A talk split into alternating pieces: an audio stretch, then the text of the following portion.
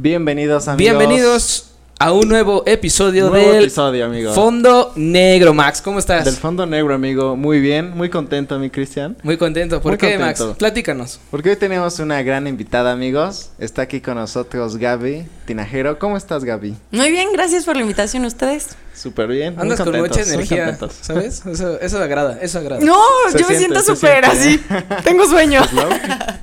Es que aparte, fíjate que tienes como la cara del chavo, como ¿Cómo las aguas, chavo, como las aguas del chavo, que era así de limón, Ah, parece ya, ya. tamarindo, pero sabe a Jamaica. Yo Entonces creo tengo que- cara de cansada, mi energía está así. Pero digo que estoy muerta, ¿sabes? Yo es creo como que así. del chavo dije, ¿cómo?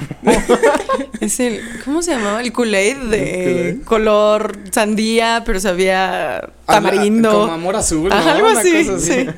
Sí, estaba muy chida. Pero después de Ah, esta. después de este de esta chistecín. breve. Este chistorete. este chistorete, amigos. Pues hasta aquí Gaby, porque Gaby es una persona que tiene muchas actividades muy interesantes.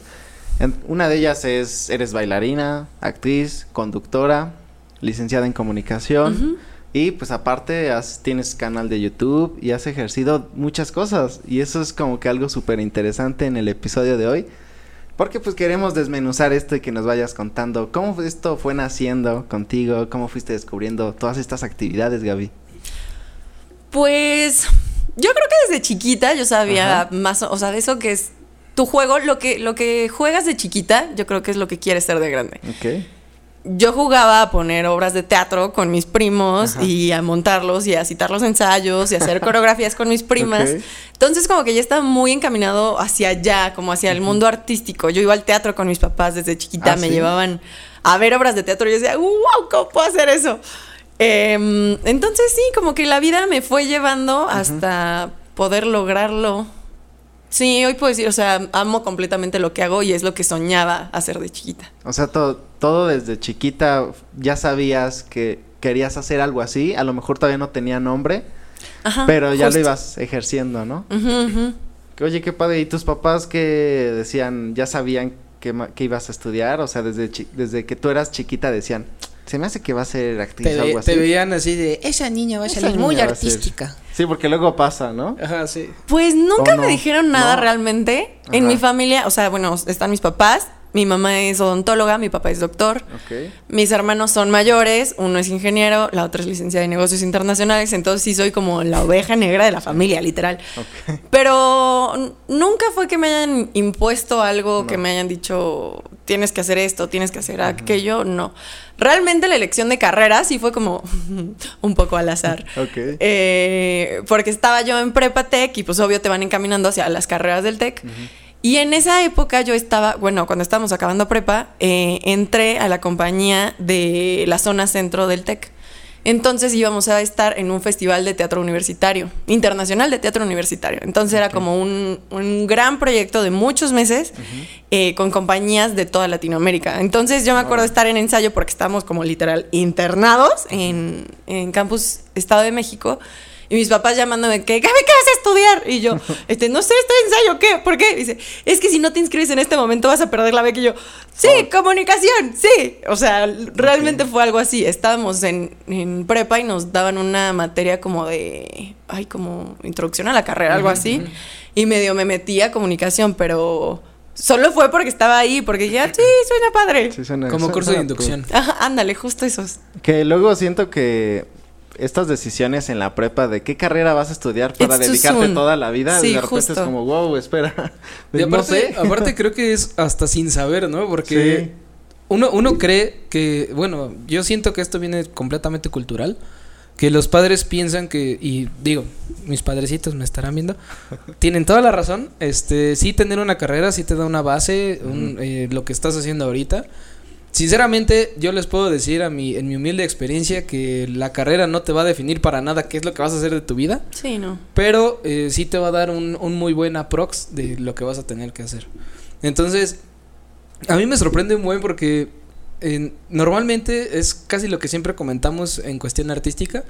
Cuando tú eres niño, siempre visualizas como el clásico, las traes, las escondidillas, este, ¡ay! muy- matas cosas, ¿no? Y avientas cosas por todos lados. Pero a mí me sorprende un buen que digas, o sea, yo me sí me hacía mis, mis obras de teatro y todo. yo, yo te lo juro que trato de imaginarme a una... ¿Cuántos años tenías más o menos?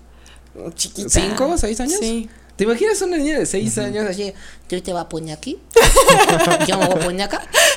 Y ahora chocamos. O sea, ¿sabes? O sea, Sí, sí, me explico. Sí, claro. ¿no? Creo que, creo que tus padres han de haber divertido un buen en ese sentido. Porque Espero. has dicho así como de... Ah, yo les cobraba, por supuesto, que las funciones Ah, eran ¿sí? a las 5 y dame tus 5 pesos. ¿En serio? Sí. Órale, ya desde Ah, bueno, entonces aparte una de empresaria. artista, Empresaria, empresaria. Emprendedora. sí. Sí, sí.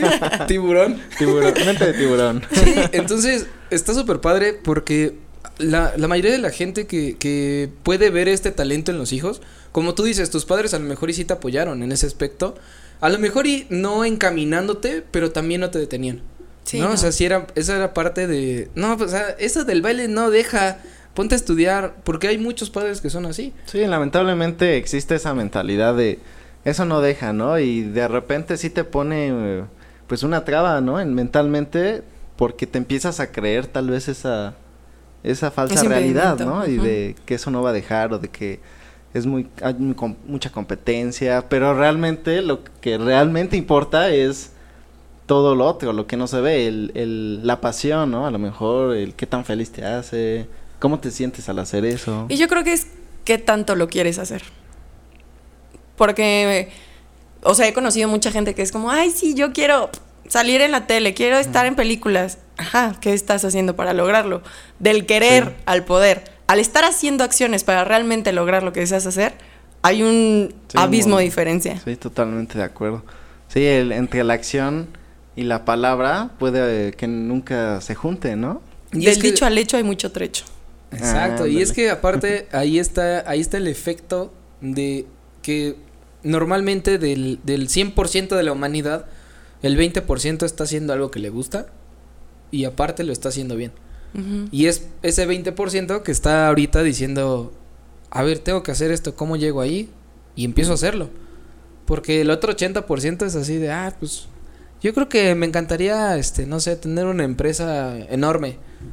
Pues sí, pero estar sentado y no estar haciendo nada o viendo videos o cualquier otra cosa, pues Sí, la verdad, Bueno. la, la cosa es que debes de estar preparado para las oportunidades. Las oportunidades llegan, pero si llegan y tú estás en la lela o no estás preparado para ese punto que ya se te dio la oportunidad de la vida, no es una oportunidad porque no la vas a poder tomar, porque no estás preparado para estar ahí. Por lo tanto, puede que esa oportunidad así se vaya por el otro lado. sí, Oye, literal. Oye, Gaby, qué, qué padre esto que nos estás platicando. Y yo quiero regresar un poquito el tiempo a cuando em- dijiste comunicación y empezó, y entraste a la carrera. ¿Ya estabas haciendo algo, ya a lo mejor, ya bailabas o ya estabas en algunos talleres? Sí, la verdad, toda la vida bailé. De chiquita bailé como 12 años, yo creo, Irish, Ah, ok. que es danza irlandesa, competí nacional, internacional, mundial. ¿Es la de los taconcitos? Que Ajá, hace como como tipo river tap. dance, ajá, sí. Ya. Eso, luego empecé a competir en equipo, luego descubrí esto del mundo del teatro y dije, ¡ay! ¿Qué es esto? Eh, el- la primera obra de teatro que hice tuve un protagónico, nos fue súper bien, gente se quedó afuera. Eh, y ya, pues la verdad, repito, yo soy fan del tech y lo amo y mis hijos van a ir ahí. Eh, pues todas estas facilidades que te dan, ya que lo ves desde afuera, cuando estás ahí es como, ay, pues es la obra, ay, pues es el teatro. Pero paga vestuario, paga iluminación, paga micrófonos, como haz todo esto tú afuera, como que hasta ahora lo aprecio. Y el tech te da muchas facilidades para hacer todo eso, incluso para, o sea, viajar, vete, ajá, bueno, ¿con qué dinero lo vas a hacer? Eh, entonces sí, como que toda la, toda la prepa, toda la carrera estuve, o sea, yo siempre les dije a mis papás, yo voy a clases, pero y tan tan, o sea, mi vida realmente está en live, está en difusión cultural, que es esta zona donde puedo desarrollarme artísticamente. Y realmente sí, o sea, hoy veo a mis amigos, no tengo amigos de la carrera, o sea, de que sí, pero pues no los frecuento. Mis amigos con los que salgo hoy todavía son de este lado como más artístico. Fíjate que ahí también es un punto bien interesante porque la gente que, bueno, es un consejo que espero lo compartas.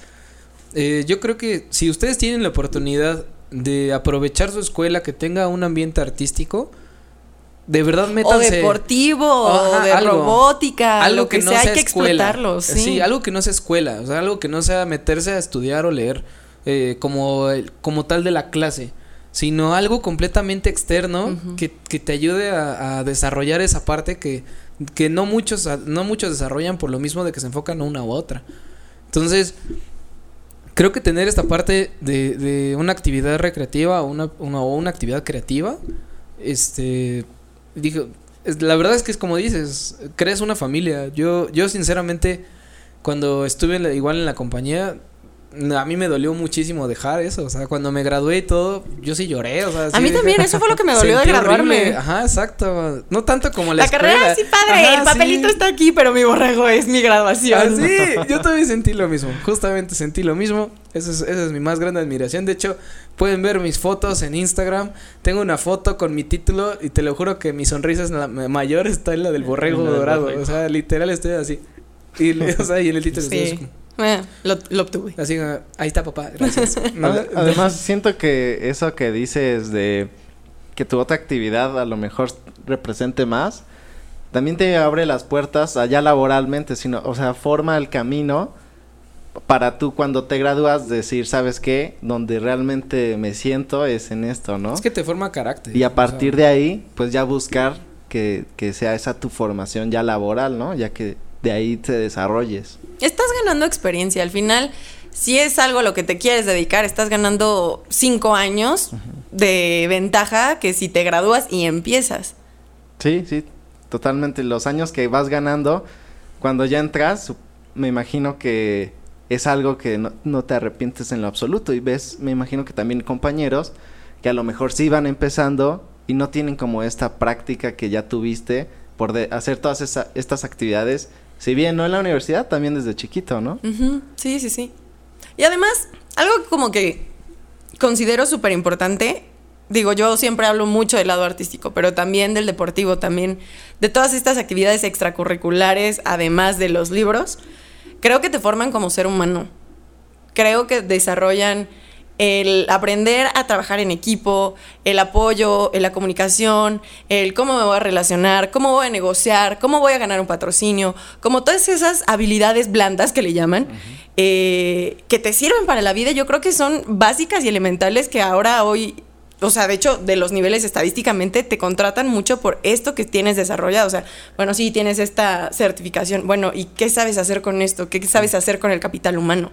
Claro, sí, totalmente. Me acuerdo que una vez, este, fue una entrevista de trabajo y yo tenía como todos mis documentos así de, ah, pues aquí está mi título y así. Y me dijeron, no, no, eso sí, pero eso no importa. A ver, me llama la atención porque en ese, en ese, en ese trabajo mandé un reel Le- y me dijo, no, sí, está, está bien que tengas el título, pero a ver tu reel.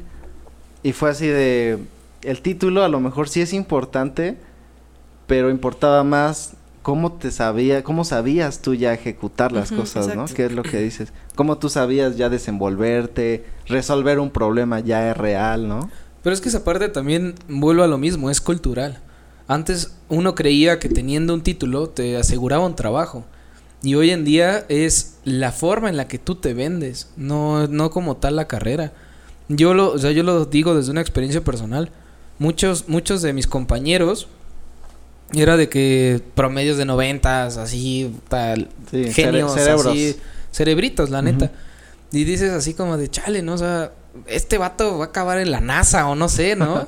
y de repente es así, no, pues llevo tres años sin trabajo. Y yo, pero, ¿cómo, no? Y una directora en, una- en, en ese entonces me dijo, la diferencia entre que tú, te sal- que tú salgas con un promedio grande sin saber venderte, de a uno que sí se sabe vender aunque no sea bueno en la escuela, es la diferencia entre un sueldo de 5 mil a uno de 50 mil.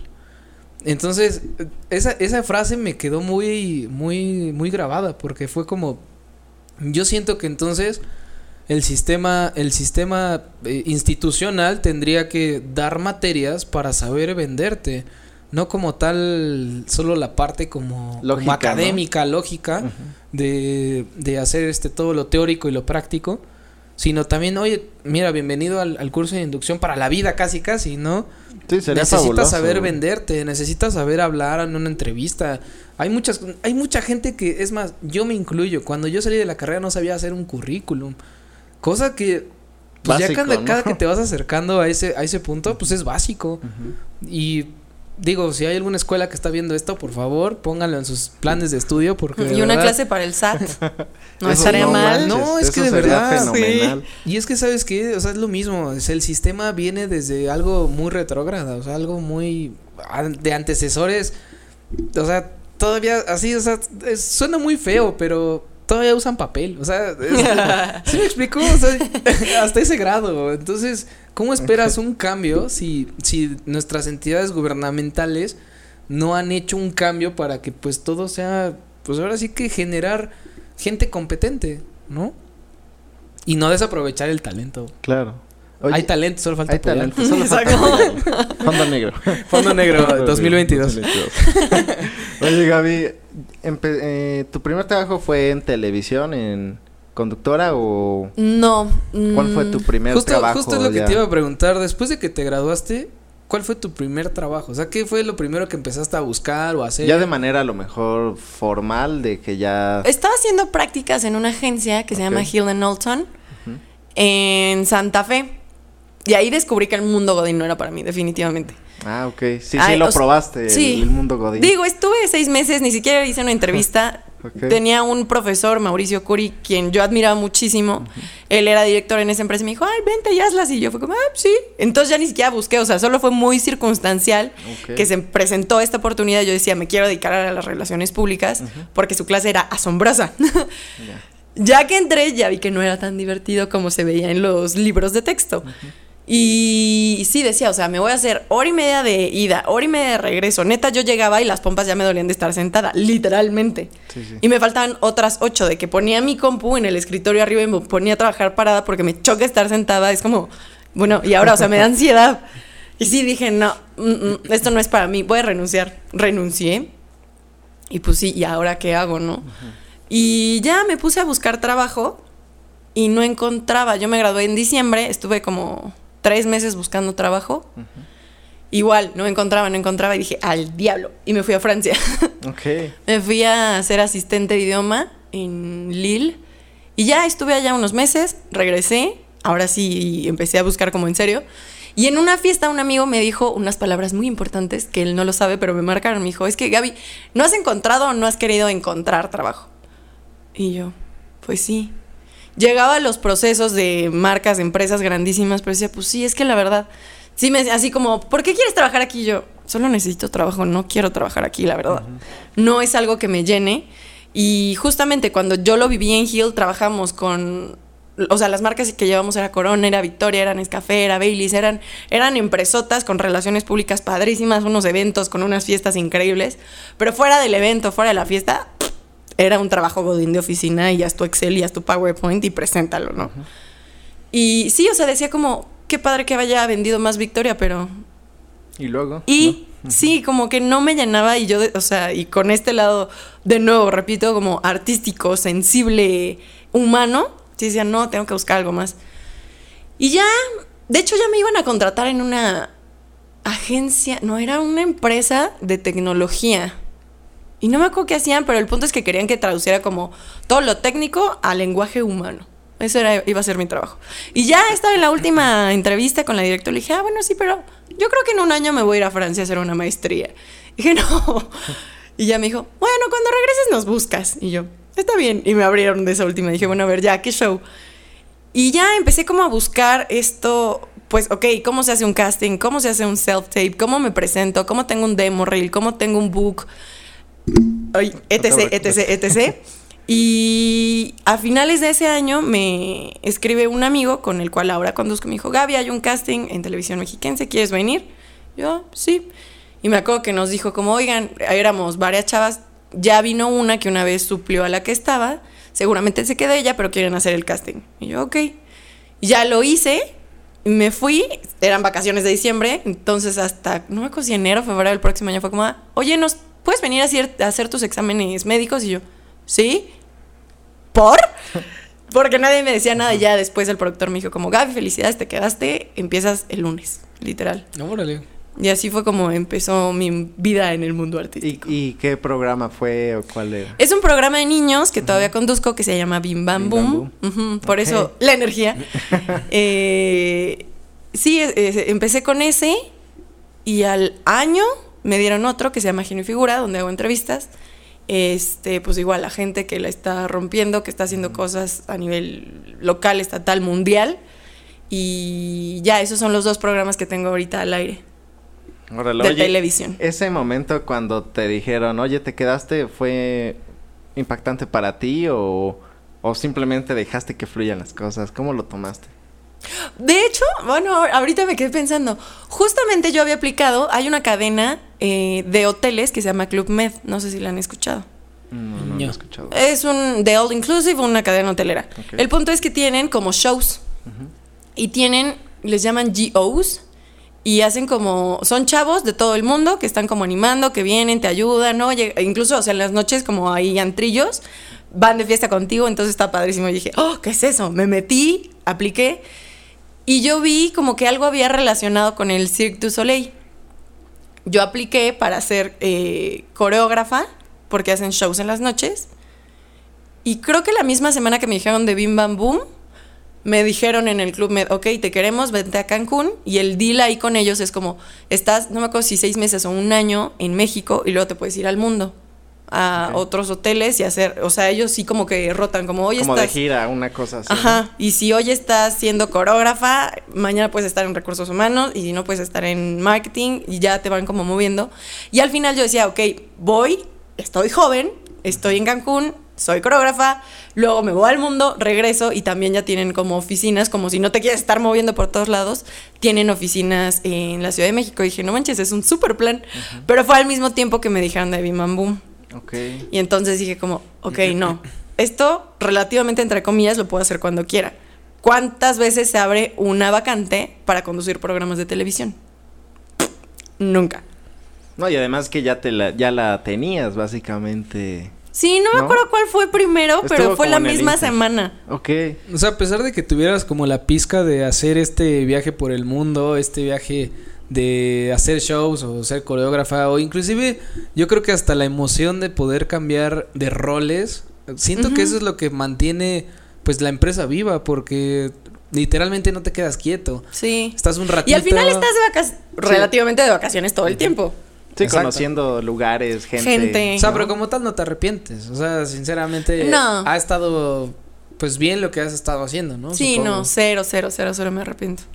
¿Y llegó el- algún punto en el que hayas dicho, a lo mejor ya que aceptaste el trabajo y que estabas ya conduciendo, que te hayas puesto a pensar como el, que todo te llevó como a ese punto? Como todas las decisiones del no aceptar el trabajo godín. Así como, como el perrito cuando sale la explosión así, que, empieza a ver un buen de desmadres. Así. ¿Nunca te pasó? o el viaje que tuviste. Tenía, estaba ya muy impaciente. Eh, en ese que no encontraba trabajo, sí estaba trabajando. Estaba dando clases de teatro, de actuación para niños. Eh, pero era de que seis horas a la semana, algo así, era nada. Al mismo tiempo, estaba haciendo una certificación en francés porque tenía todavía el plan de irme a la maestría, necesitaba cierto nivel, por lo menos el B2. Estaba haciendo eso, estaba haciendo el otro. ¿Qué más estaba haciendo? Ay, no me acuerdo, pero sí estaba como haciendo varias cosas. Pero ya estaba como quería algo, algo más, algo que me exigiera más. Yo ya estaba desesperada. Mi mamá decía, tranquila, me de, de sus palabras, la cocina de Diosito te estaba preparando algo mejor. Literal, así me Eso- decía. eso Qué bonito. bueno, no lo había escuchado. Sí, ¿eh? tampoco. Y me decía, si no es, eh, si no le pones Dios, bueno, el universo te está preparando algo mejor. Tú tranquila, ten paciencia. Ese año completamente me enseñó a ser paciente. Las cosas buenas tardan en llegar, hay que esperar, hay que estar preparado para cuando llegue esa oportunidad. Y no sé, hay que desearla, supongo, pero no, no me arrepiento para nada. Soy feliz hoy en lo que hago, todo lo que he logrado también. Soy muy feliz, muy orgullosa de lo que estoy haciendo. Y ya, ¿cuál era la pregunta? Si habías llegado a un punto de reflexión de decir, todo lo que he hecho me ha llevado aquí, como que te caiga el 20 de decir, wow, o sea, ¿en qué momento pasó esto? ¿Cómo fue que pasó esto, no? Pues yo creo que hoy sí es como, ay, ¿cómo es que todo esto ha sucedido? Sí, es como... Fíjate que no lo había pensado, pero ahorita, justo ahorita sí. ya me llegó. Aquí en el programa. Pero pues sí, definitivamente. en exclusiva. Todas las, las decisiones que van tomando te van llegan, llevando hasta donde estás hoy. Ah, incluso si comiste bien o comiste mal, te trajo al dolor de estómago de ahorita. sí, no. Oye, ahorita que estabas diciendo esta parte de la paciencia, qué, irónico es que cuando justo te dicen, sé paciente, no sé qué, es más cuando dices, no mames, ¿cómo voy a ser paciente si está pasando todo esto, no? Pero es la verdad, o sea, al final esta paciencia te ayuda pues a analizar como todo el esquema, ¿no? Te ayuda a ver cómo toda Todo el la panorama. periferia y toda la panorama. Y la verdad, cuando estás en el ojo del huracán, bueno, que es calmado, pero bueno, cuando estás en el huracán no alcanzas a ver eso. Yo creo que ya hasta que tuve un trabajo dije, ok, sí, necesitaba ser paciente. Pero en ese momento no quieres ser paciente. No quieres esperar a que algo bueno llegue. O sea, quieres tenerlo ya ahorita Sí. porque ya me urge y ya estoy desesperada.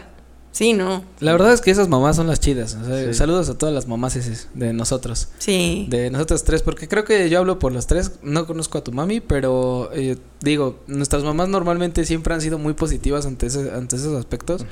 De, o sea, sinceramente es que nos ha tocado familias chidas porque Sí, la verdad es que sí. hay muchos padres que es así de, ah, que huevón y que parásito, ¿no? Y, y, o sea, sí, o sea, Sí, sí, cabrón y no haces nada de tu vida, no vas a ser nadie nunca. Y, o sea, Ah, ese sí, tipo de padres, la verdad, así, ch- chale, o sea, neta, no hubieran sido padres.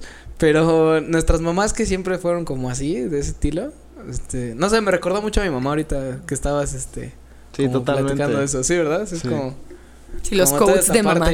Y bueno, después de todo esta eh, breve introducción, este, esta trayectoria, eh, nos enteramos por ahí un pajarito que estabas eh, ya en algún cortometraje, que de hecho creo que ya lo sacaron, no, no, no, no he tenido oportunidad de verlo, pero sí vi que este eh, salían imágenes muy no sé, yo las vi muy impactantes, no sé realmente de qué se trata el cortometraje, pero bueno, pues te tenemos aquí para es- ver si nos pudieras explicar un poquito. ¿Cuál cortometraje? No, Perdón. No, es que es el- la campaña, una campaña que Ah, hiciste de Victoria, Victoria, ¿no? el sabor del reencuentro, sí. Es que está muy Es cinematográfica que sí, ajá, y exacto, por es eso eso. parece Es justo. El director, esa campaña específicamente, eh, yo las he visto cada año, lo que hace Victoria con, con el Día de Muertos. Yo soy súper, súper, súper orgullosa mexicana con nuestras tradiciones, con todo lo que tenemos. Y yo creo que justo el vivir afuera te hace como, ¡ay, qué bonita es mi cultura, qué padre todas las bendiciones que tenemos aquí en nuestro país. Y esa campaña, vi, o sea, me llegó la convocatoria del casting. y Dije, ay, lo voy a hacer. Para esto ustedes deben de saber que en un casting se mandan a todas las agencias, son mil personas audicionando, se hace un callback, ya son 30 personas que ya están como en una preselección, luego quedan dos y luego queda una. Así es como se va filtrando. Tienes que, o sea, estás tú que eres la base de la pirámide, el actor, actriz, eh, tu agencia o manager, luego está la productora, luego está la agencia creativa eh, y luego está el cliente, ¿no? Entonces debes de pasar todos esos, esos filtros para que te elija el cliente. Incluye el director, hasta el de vestuario luego se pone a votar por ahí. Pero en esa yo fui, me dijeron, Gaby, ¿tienes callback? Y yo, va. Llegué y normalmente a mí me da mucha risa porque en muchos callbacks a los que llego, o sea, es Gaby diferentes versiones 20 veces. Pero en ese, específicamente pedían un perfil mexicano. En, en el mundo de la actuación, sí, desde como qué perfil das, si eres latino, latino internacional, indio, caucásico, depende, ¿no? Yo conozco que soy perfil mexicano. Indígena tampoco porque ya me han abierto muchos. Este, latino, pues. Y ya llegué, estábamos afuera esperando porque estábamos en medio de COVID. Pasé y ya empezaron a, a castear a la chava que estaba enfrente de mí. Una chava chiquita, de ojos verdes, blanquita, cabello negro y yo. Ok, bueno, vamos a ver qué tal. Y ya de que empezó a hacer su acting, estaba el, el first dirigiéndola, estaba el director, pues porque es el que siempre está sentado atrás de la computadora, él es el director, él- a él es al que te debes de ganar. Y, y ya lo hizo y fue como hizo su primer take y el director, ya, I got it. Y yo, es súper estresante ver a los demás y yo, ok, bueno, tranquila. Y ya, a ver, Gaby, vas. Y ya pasé. Y no, pues haz esto, esto, esto. Hago el acting. Y me dice, no, haz esto, cambia esto. Y yo, "Ay, perdón por hacerlo tan mal. y ya lo volví a hacer. Este. Y ya, o sea, tan tan. Salí y me acuerdo que el director así me volteó a ver y nada más le dije como, ah, muy, o sea, buena suerte. Le dije, good luck. Se veía que cero era mexicano el hombre. Y ya me dijo, ah, thank you. Ya me salí, mi papá me preguntó, ¿cómo te fue? Y yo, ay, no sepa. Entonces, En no los sé. callbacks nunca sabes, cada que haga una audición, Dios la bendiga, pero pff, quién no sabe. sé, yo quise ser cempasúchil y acabé siendo petunia. Sí, no sí. sé. Y ya, y en la noche del día siguiente, yo creo me llamaron Gaby, te quedaste con el personaje, vas, grabas. Y para esto, o sea, cuando haces comerciales, normalmente es, te dicen, no sé, el lunes, el miércoles vas a prueba de vestuario, con esto del COVID, el jueves vas a prueba COVID y el viernes ya estás grabando. O sea, es una cosa de producción Sí, en friega. en friega. Este, y ya y resulta que este hombre eh, se llama Salomon Lightham, Lighthelm, no me acuerdo. Ha dirigido a Justin Bieber, a Skrillex, ha ganado premios internacionales. O sea, él es un director de cine. Eh, y es una cosa brutal. Es de esos directores que te dice, o sea, tenía que cruzar así que el charco y Gaby, mira, ven, así si te metes así, y luego le haces así, no sé qué. Fueron, fueron unas grabaciones súper, súper pesadas, o sea, de que días de... Llegaba yo a mi casa aquí a las 8 de la mañana, o sea, de- del día anterior de toda la grabación. Un aire infernal, yo estaba en vestido en medio de que todos traían botas, chamarras, cafés. Yo estaba en vestido mojada. Cada que íbamos a hacer otra toma era como, Gaby, perdón. Y me echaban así de que spraycito con glicerina para que estuviera mojada todo el tiempo. Fue una experiencia súper, súper cool. Eh, la verdad, sí, súper cuidada. Son producciones gigantes, o sea, es de las campañas más grandes de Victoria. Y algo así como que me llenó el corazón fue que él, no me acuerdo si el primer día, segundo día me dijo, Gaby, you're a rockstar. Y yo, te amo. Sí, fue como muchas gracias, o sea, porque si era de que métete al río y ahora métete a la balsa y luego súbete a la grúa y luego el dron está arriba de ti, no es el droncito chiquito, Sí, es el gigante. Yo acabé con un dolor de cabeza impresionante ese día. Camina descalza a las 3 de la mañana con el pasto ya con el hielo. Sí, fue una experiencia súper, súper mortal, pero muy cool. Ya ha ganado varios premios. El más reciente que yo me enteré por ahí es el Can Lion. Can- Can Lion. Ganamos oro en Entertainment. Fíjate que está bien interesante porque sin, sin querer nos estás platicando lo que es estar en una producción, ¿sabes? Sí, O sí, sea, no, y toda está esta parte- padrísimo. Porque la gente que no sabe Sí, sí, dice, sí. ah, cabrón, ¿a poco tantas horas? Y eso que Exacto. platicas, pues da Sí, todo un panorama. termina en de, tres "Wow". minutos. O sea, es un corto de tres minutos. Sí, sí, sí. Sí, Sí, al es que- final parece, uno dice tres minutos, pues duró bien poquito, pero no saben Incluso toda- em- toda empezamos a grabar, creo que eh, a principios de. No, a finales de agosto del año pasado. Ok. No es en Pasuchil. Entonces tuvimos que esperar hasta después para hacer la primera toma de que compraron literal campos de Cempasúchil para que nosotros los destruyéramos. Porque teníamos que pasar caminando y cortándolo y bueno, si ven o insertan aquí la imagen, este, sí, o sea, son campos de Cempasúchil literalmente que se compraron para destruirlos, pobrecitos. Pero fíjate que esa parte está bien interesante porque uno cree que cuando ve un cortometraje o, o- o ve un mediometraje o un largometraje, piensa que, ah, pues son tres minutos, ¿no? O son cinco minutos. Pero detrás llevas dos semanas grabando, editando, Sí, todo un... masterizando toda una los- vida, el, ¿no? el sonido, el audio, checando Pues luces. desde el o sea, pre. es- ajá, exacto. Todo el pre, o sea, ver que son 100 personas haciendo un comercial. Y justo, también, si, si ponemos como la balanza hacia una película, para que al final la gente salga ahí, no estuvo tan buena. Es como, o sea, todo el trabajo del vato, de toda la, o sea, literal de la producción tan enorme para hacer una película. Una escena que estaba haciendo hace unas semanas tenía 170 extras. Solo extras. Sí, imagina, imagínate coordinar toda la gente y que, y que al final, pues sí salga el plano que necesitas, ¿no? Porque si no sale es otra vez y hasta que salga, ¿no? No, y si, o sea, no sé, por, por ejemplo, cine normalmente está hecho una cámara. Si están haciendo series, están grabando tres a tres cámaras y la escena desde los diferentes, o sea, los diferentes encuadres. Sí, sí, la verdad sí es un mundo. O sea, es de transporte, catering, el equipo COVID ahora que también está, iluminación, crew, dirección, producción. No, sí, sí es un mundo, un mundo. Actores también. Oye, y en cuanto a teatro y cine, eh, la actuación pues cambia bastante, ¿no? El, Sí. el no es lo mismo. Es otro idioma. Otro idioma completamente. ¿Cómo, qué opinas de ello? ¿Cuál te gusta más? Este, ¿Dónde te sientes más libre? No sé. Yo los dos los disfruto muchísimo. La semana pasada estaba con un director, estábamos haciendo un callback y Y ya me dijo, ay, Gaby, tú también eres conductora, ¿verdad? Pero pues sí, normalmente sí soy muy energética. Y me dice como, pero bájale tantito a tu energía. Yo, sí, tranqui, no he empezado a actuar. Bájale tu desmadre, vi. Porfa. Ahora lo que le llaman el tono realista, está como muy de moda este, este término, el tono realista, y creo que el mundo de la actuación viene hacia allá, la tendencia va hacia lo realista. Si conocemos la historia del cine, sabemos que viene de, pues, cuando empezaron a hacer cine, ¿a quienes contrataban? A los del teatro. Por lo tanto, era exagerado, eran planos mucho más grandes, tomas mucho más amplias, pero ahorita estamos teniendo un extreme close-up donde ya puedo ver si estás parpadeando con dos pestañas o con tres. Entonces como que siento que eso ha revolucionado mucho el mundo del cine y sí, hay que aprenderlo a hablar. Incluso si, si te están haciendo un plano general, cómo vas a actuar a cuando está la toma número 16 que te estoy haciendo el close.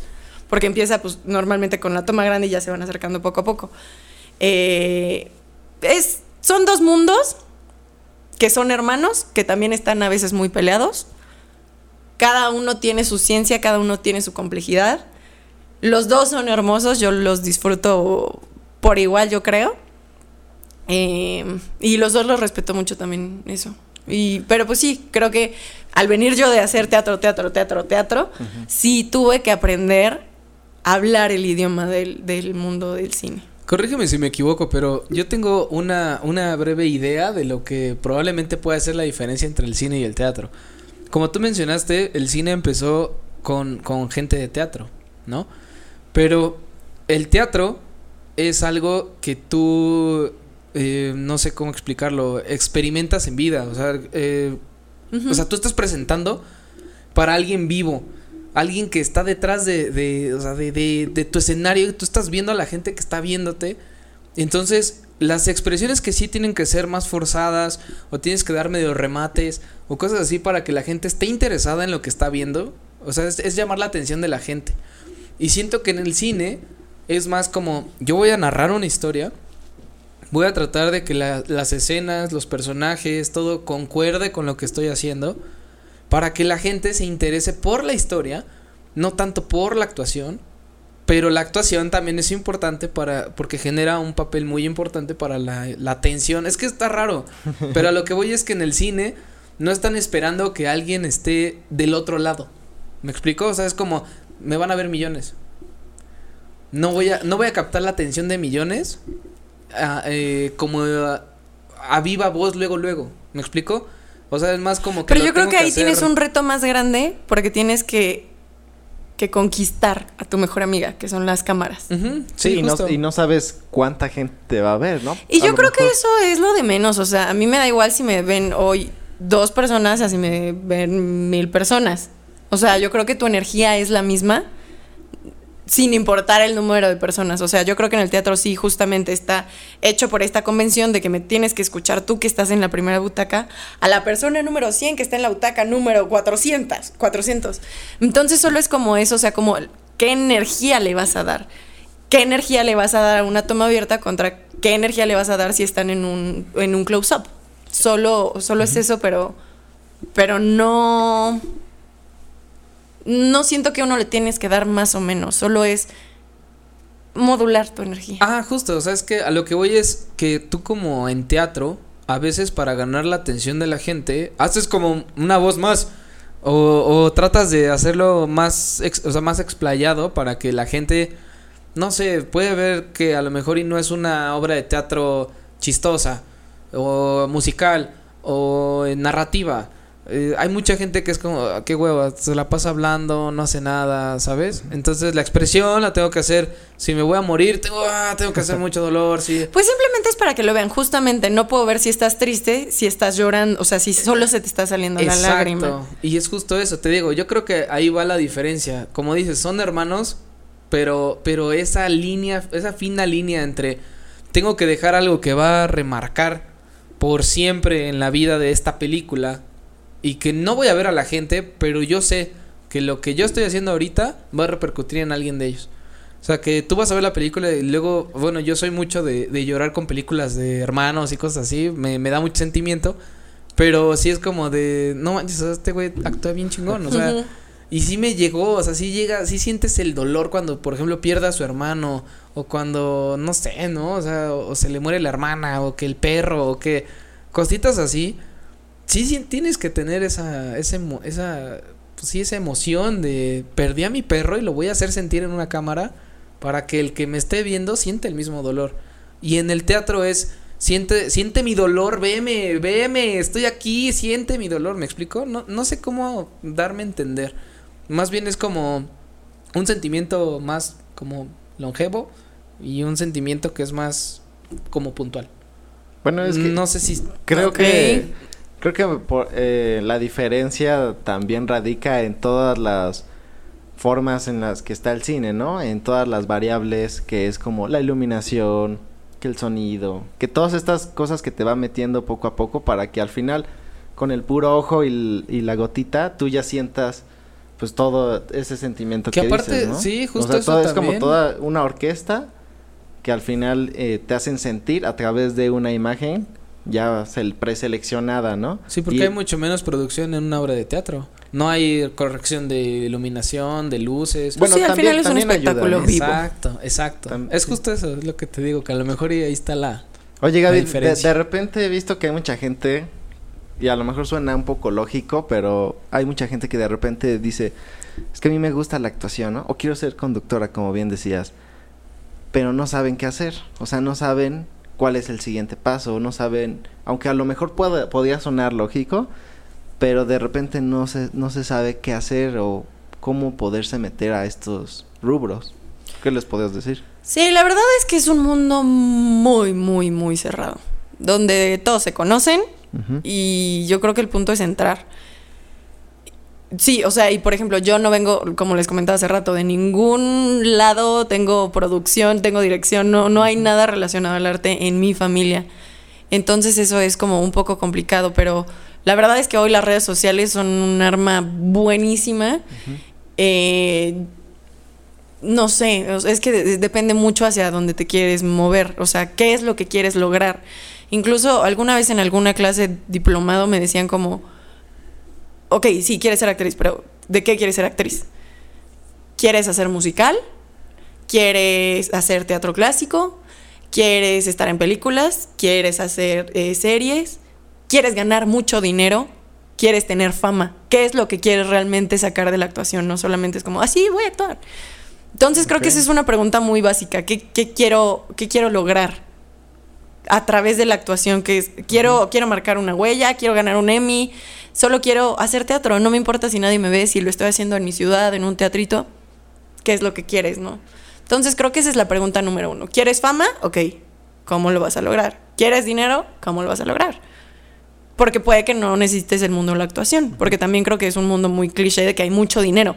Y sí lo hay, pero también no lo hay. este entonces, como teniendo eso, como que ya nos podemos ir dividiendo en, en, ok, si quiero hacer cine, tienes un book decente, que tengas un full shot, un medium shot, un close-up, eh, como incluso en, el conocer tu perfil, creo que eso también es básico. En el full shot a lo mejor puedes enseñar tu cuerpo, si eres a lo mejor... Eh, no sé, gordito y das como que eres el buena onda de tus amigos, como, ah, bueno, muestra como este lado como bonachón.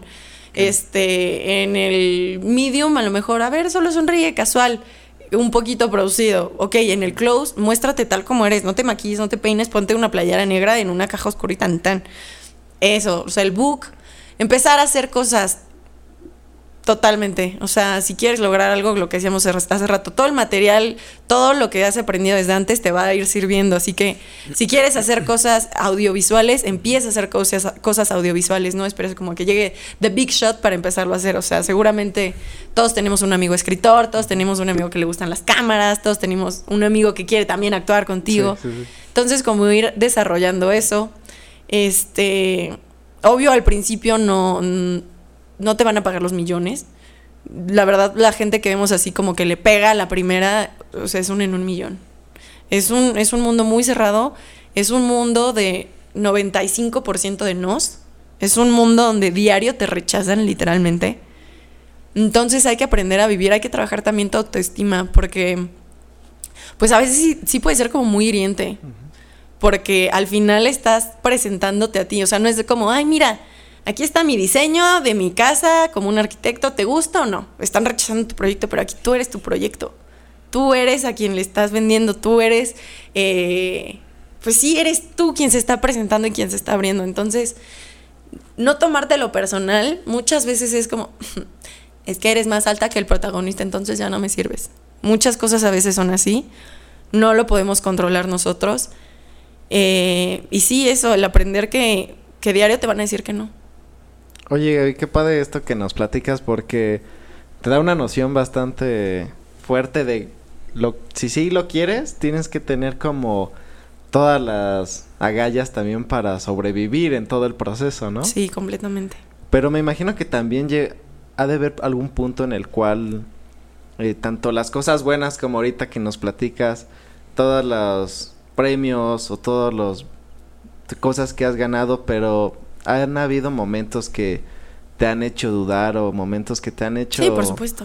Diario. diario. ¿Alguno en particular? Si no bien diario? Te digo, el sobrevivir al rechazo es bien duro. No es lo mismo aplicar a tres trabajos y que te rechacen a que en la semana te rechacen diez. Y al año multiplícalo. Eh, no sé, apenas este, estos últimos meses había dejado yo de hacer castings, por ejemplo, de comerciales. Ok. Porque traía ya muchos proyectos, muchas cosas en puerta que no tenía tiempo para meterme más cosas. Entonces dije, no. Y en junio, julio, empecé a hacer castings de comerciales de nuevo. No hice muchos, la verdad, hice como unos, no sé, 10, algo así.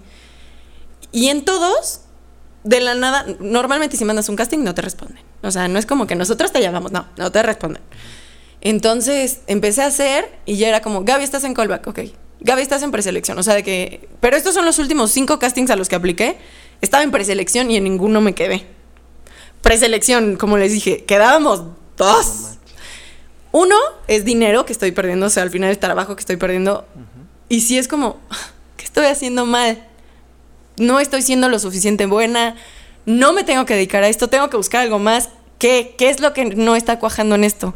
Y más, más que nada por llegar tan lejos, ¿no? Que te quedes en la recta final. A lo mejor en los otros castings que ni siquiera me responden, como, "Eh, ni siquiera me acuerdo lo que hice. Muchos de ellos sí era como, ¿tienes callback? O- Ok, ¿de cuál? Ah, sí, ¿y qué, qué tenía que hacer? Porque, o sea, de que ni te Sí, acuerdas. de tantos que mandas y así. Pero sí, eso, eso es bien difícil. Como el, el- repito, la autoestima. ¿Lo estoy haciendo bien? ¿Qué estoy haciendo mal? ¿Qué O no estoy trabajar haciendo? mucho con el autoestima para que cuando lleguen esos momentos pues tengas eh, el- como el escudo su- lo, lo suficientemente fuerte Sí, para la fuerza. no Y, y la fuerza para no. Uno, para no darte por vencido y para seguir intentándolo. Porque esto es. Es una carrera sin fin. Porque hoy hago un proyecto. y- o sea, mañana, por ejemplo, mañana acabo un proyecto. Ajá, bueno, la siguiente semana quién sabe ¿Qué hago? Fíjate que... volver a hacer casting. Esa es mi vida. Una de, las, una de las partes yo creo interesantes es que, eh, bueno, lo que es eh, TV Mexiquense, TV Azteca y Televisa son eh, tres de las televisoras más vistas, ¿no? A, a- a nivel nacional. Em, creo que la mayoría de las, de las personas eh, no tienen acceso a, a lo que se vive ahí. ¿Me explico? Eh, realmente sí, TV Mexiquense, ah, pues es televisora. Pues sí, pero gente que trabaja ahí no no, o sea, me gustaría más que nada que escucharan de tu viva voz. ¿Qué es trabajar ahí? ¿Qué es trabajar en TV Mexiquense? ¿Qué, qué, qué vives diariamente desde que entras hasta que llegas a tu lugar de, de trabajo? Este, no sé, eh, me, me explico todo este proceso, no sé, desde cómo son las oficinas, por ejemplo, este, cómo es estar en TV Mexiquense. Mm, es bien bonito. Yo soy fan y vivo eternamente agradecido con ellos por las oportunidades que me han dado. Eh, sí, o sea, digo, entré en Bim Bam Boom, éramos solo dos, pero les digo, al año me dieron otro programa para mí solita y muchos que lle- llevan ya años ahí, o sea, no. Este, pues no sé, es llegar, es, o sea, yo llego directo a, a camerinos, llego a maquillaje, a que me peinen, ya me bajo al set, ya está todo listo, están ahí los tres camarógrafos, está el flor, está toda la gente en cabina, este, están los de tramoya Y pues nada, por ejemplo, Bim Bam Boom es un programa que se graba en vivo, o sea, tal cual va saliendo, se va haciendo y es improvisado. O sea, nosotros llevamos temas de los que vamos a platicar, de lo que vamos a tocar. Sabemos qué es lo que se va a ver, la estructura más o menos, porque tenemos como nuestra escaleta con los tiempos. Este, pero pues todo va cambiando. Es como, no llegó el invitado, alarguen, alarguen, sigan platicando, ya lo que sigue, no, ya córtenle. Este, es un programa súper divertido. Yo me acuerdo en este, eh, cuando estaba en Hill, decía como, hice mi, mi, siempre me gusta escribir solo como para mí, como, quiero tener un trabajo que me permita seguir, este, bailando, seguir actuando, estar relacionado con el mundo cultural, que me divierta, que no me tome todo el día, que no esté sentada, que gane más de tanto. Y Bam Boom era tal cual lo que yo había notado, literalmente. Entonces sí, yo lo amo, lo disfruto. Rodrigo, empecé con él y se hizo mi mejor amigo, o sea, de que, pues, digo, nos la vivíamos diario juntos a todas horas.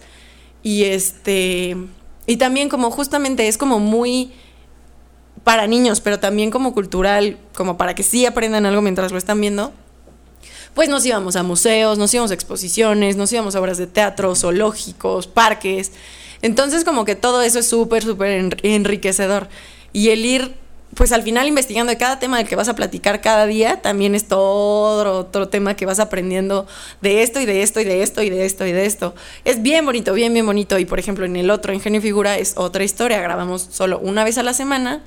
Normalmente nos vamos a la ocasión, hay que hacer una como investigación previa al invitado, se hace un- una estructura del guion, más o menos de que luego a preguntar. Pero igual, o sea, a pesar de ser un programa grabado, no se edita. O sea, bueno, sí se edita, pero solo es como se meten los testimonios, los inserts, se meten las imágenes, pero lo que grabamos nosotros sale prácticamente así al aire. Ok. Pero al principio tenía otro productor y me decía como, es que tú no eres la experta en el tema. Creo que eso me sirve muchísimo. Eh, pero pues sí hay que saber de qué es lo que estás hablando. Claro. Entonces es el investigar a mis invitados y el aprender de, de boxeo, de paneles solares, de las danzas históricas del barroco, eh, de teatro, de dirección, de científicos, de escritores y cómo se hace todo el proceso. La o sea, eso me gusta mucho investigar, por ejemplo, acerca de mis invitados.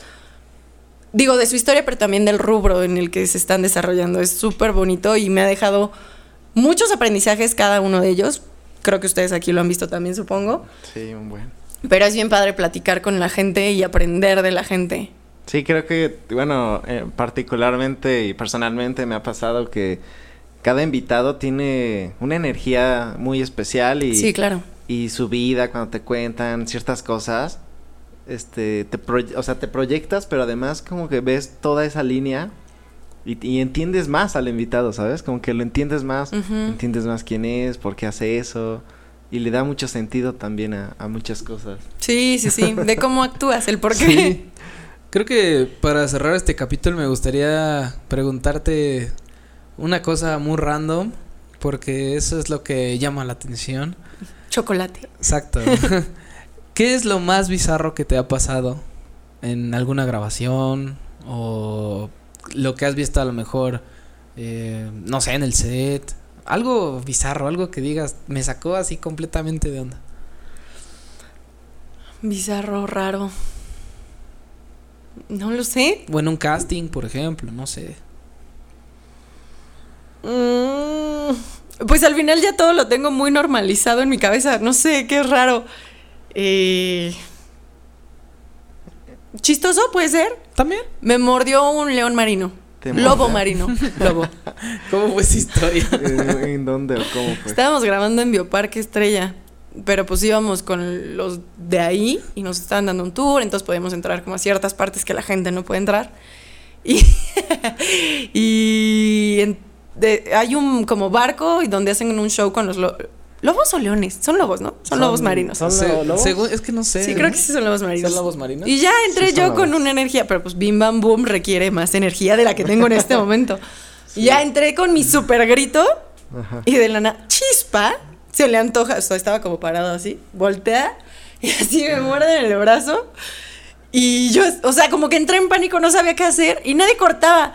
Y ya que cortamos, o sea, como que seguimos hablando y el camarógrafo me dice, Gaby, la próxima vez que pase algo así, por favor, no te me salgas de cuadro y yo.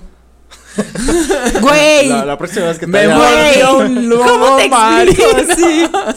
Eso estuvo muy chistoso, nunca se me va a olvidar. la Aparte próxima está vez en que te muerda un lobo marino. Fíjate que en, en esas experiencias a todos nos ha, bueno, a mí sí me ha pasado también una experiencia muy chistosa que de hecho mi familia hasta la fecha me la sigue recordando porque fue para ellos el evento más gracioso del mundo. Yo teniendo 12 años, 11 años, estaba morro, muy muy niño. Eh, estábamos alimentando delfines y eh, literal era como, como programa así de ay caramba, o sea, de ese tipo, de ese estilo de, de- de programas. Y a mí me daban unas sardinitas que comprabas en una cabañita para darle a los delfines y se acercaran. Entonces me acuerdo que yo estaba bien chiquito y pues como niño rebelde era de yo quiero darle la sardina, ¿no? O sea, no quiero ver cómo a ti se te acerca el delfín, quiero que se me acerque a mí. Entonces me acuerdo que agarré y empecé a hacerle con la sardina y justo cuando vi al delfincito dije, ay, aquí, entonces le lanzo y en ese momento que le lanzo la sardina una gaviota pasa No y se lo truena así yo. Fuck. O sea, así, o sea, pero fue como puc, y se la llevo y yo. Adiós, sardina. Y aparte, o sea, en ese entonces las, o sea, pues están caras las sardinas, o sea, no es como que le diga a mi papá, ¿puedes comprar otra? Era de, pues yo te di la única que había, o sea, y ya no hay, ¿no? Entonces me puse súper triste, estaba como, de, no, bien deprimido, porque el, el delfincito le hizo como, ah, entonces ya no voy, ¿no? Y dije así de, no, el delfín. Así que chiste. Ajá, y mis papás hasta la fecha, mi hermano, puta, se ataca de risa con esta, con la historia de, es que nada más estuvo bien cajeta, estuvo tratando de lanzarle así la sardinita y la gaviota así, y yo, solo a mí me pasa, digo, no sé, a los demás a lo mejor y les cae popó en la cabeza, a mí desgraciadamente un delfincito no se acercó, entonces pues ha sido una de mis experiencias de zoológico, no sé si tendrás alguna tú. Yo de zoológico no me acuerdo. La verdad es que nun- nunca fui mucho al zoológico. O sea, sí fui varias veces. Pero, o sea, apenas fui. No me pasó nada. Nada más un, una jirafa. Este. Ya no, no sé si has visto que sus lenguas son muy largas. Sí, gigantes. Y muy babosas. Entonces me lamió así todo. Pero no me acuerdo de alguna, güey, de, en un. No. No, así como que te muerda un lobo marino o algo, ¿no? No pasa muy no, seguido. fíjate que no. Oye, Gaby, quería preguntarte antes de terminar. eh, que me mencionabas de, de chica todas estas cosas. Si hoy pudieras tener un espejo enfrente y, y verte de chiquita, y hoy con todo lo que has hecho, con todo lo que haces, ¿qué le dirías a esa Gaby de 5 años, 6? Mm, nada, nada.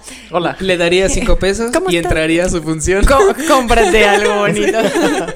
Eh, no sé, eh, gracias, supongo. Yo vivo eternamente agradecida con la vida por todas las oportunidades, todas las bendiciones con las que vivo. Gracias por lo que estás haciendo, por lo que estás luchando, por, por,